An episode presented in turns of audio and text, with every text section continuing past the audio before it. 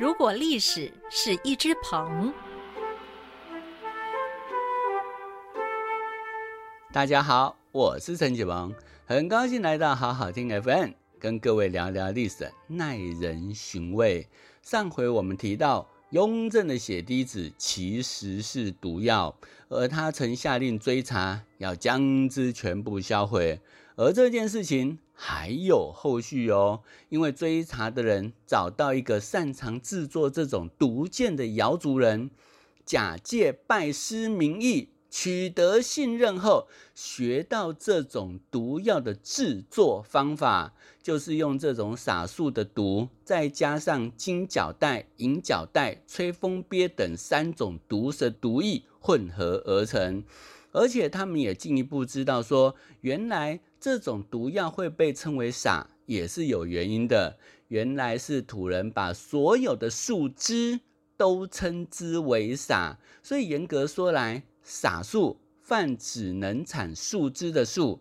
但拥有如此可怕毒性的树，到底是哪一种呢？追查的人进一步确认了这种树的树名，就叫做奇树。下棋的棋，而且他们还在广西隆安县附近找到了毒药来源的三棵奇树，于是他们就把这几棵奇树全部给它销毁。如何销毁呢？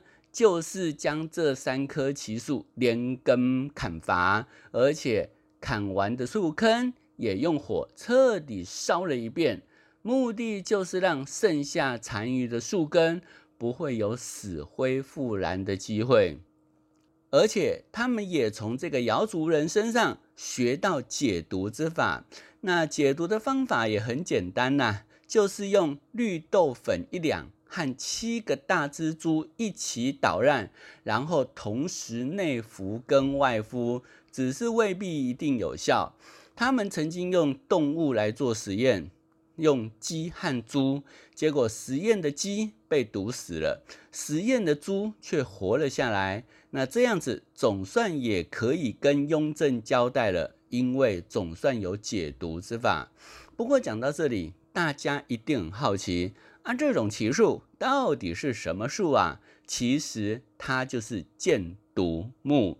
从箭毒木这个名称就可以知道。专门被涂在箭头上来射杀猎物，但其实这种树有一个比较正式的名称，就叫做见血封喉。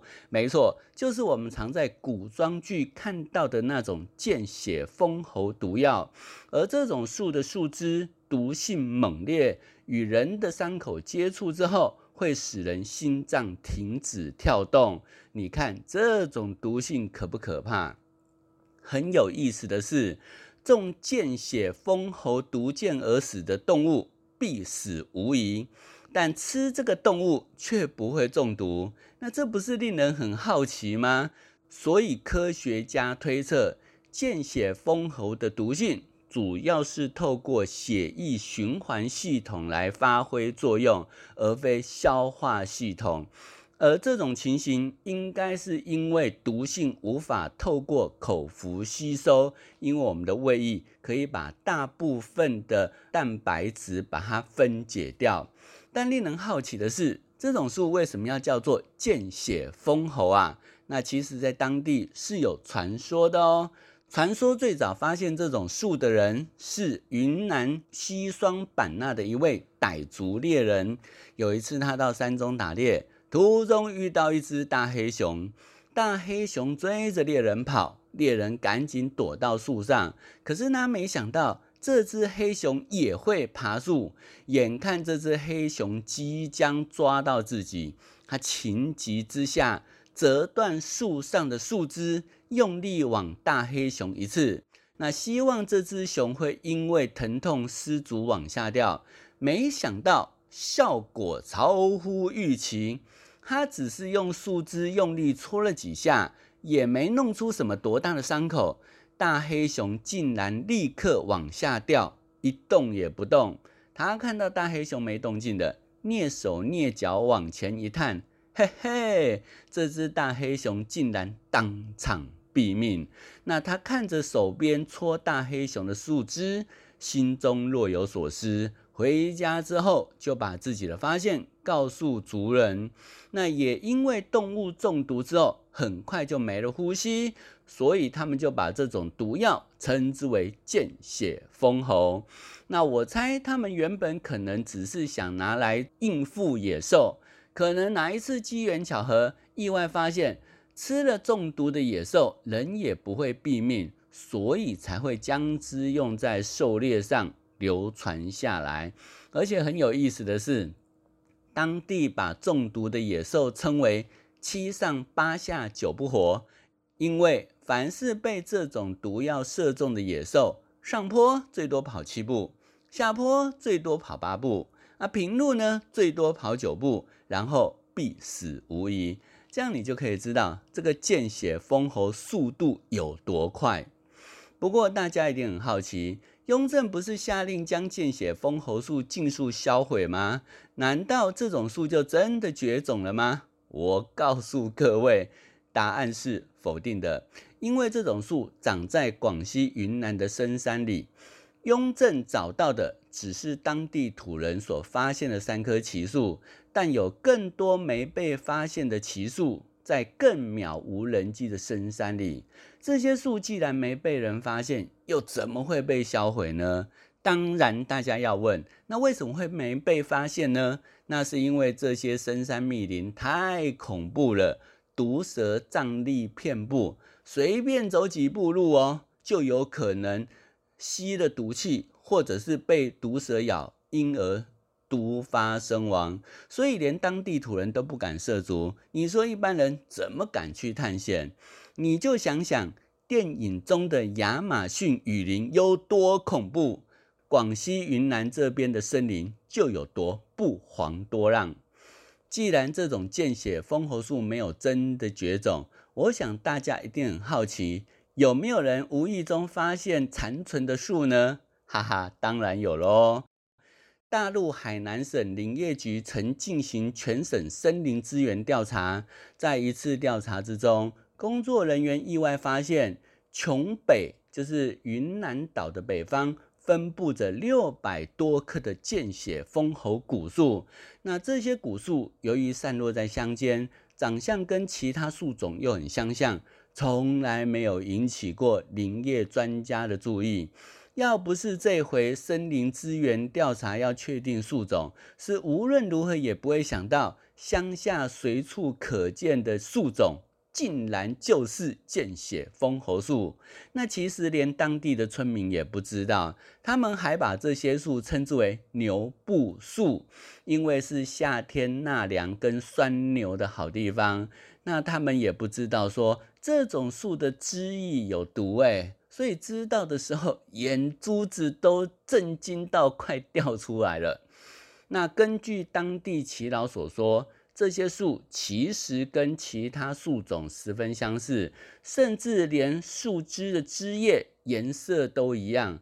唯一比较具体分辨的方法，就是见血封喉树的树枝尝起来是苦的，但是。平常没事，怎么会有人去碰这些树枝呢？所以才会没有人知道这些树带有毒性。不过，也许好几辈子前的耆老有曾经被毒过，所以村民们习惯加以保护，不会任意破坏。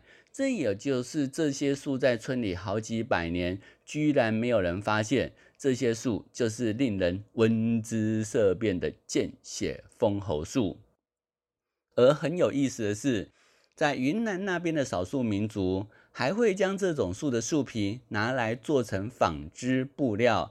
原来当地物资缺乏，他们习惯就地采用一些现成的动植物来制作成日常生活用品，而这种树的树皮做成纤维后。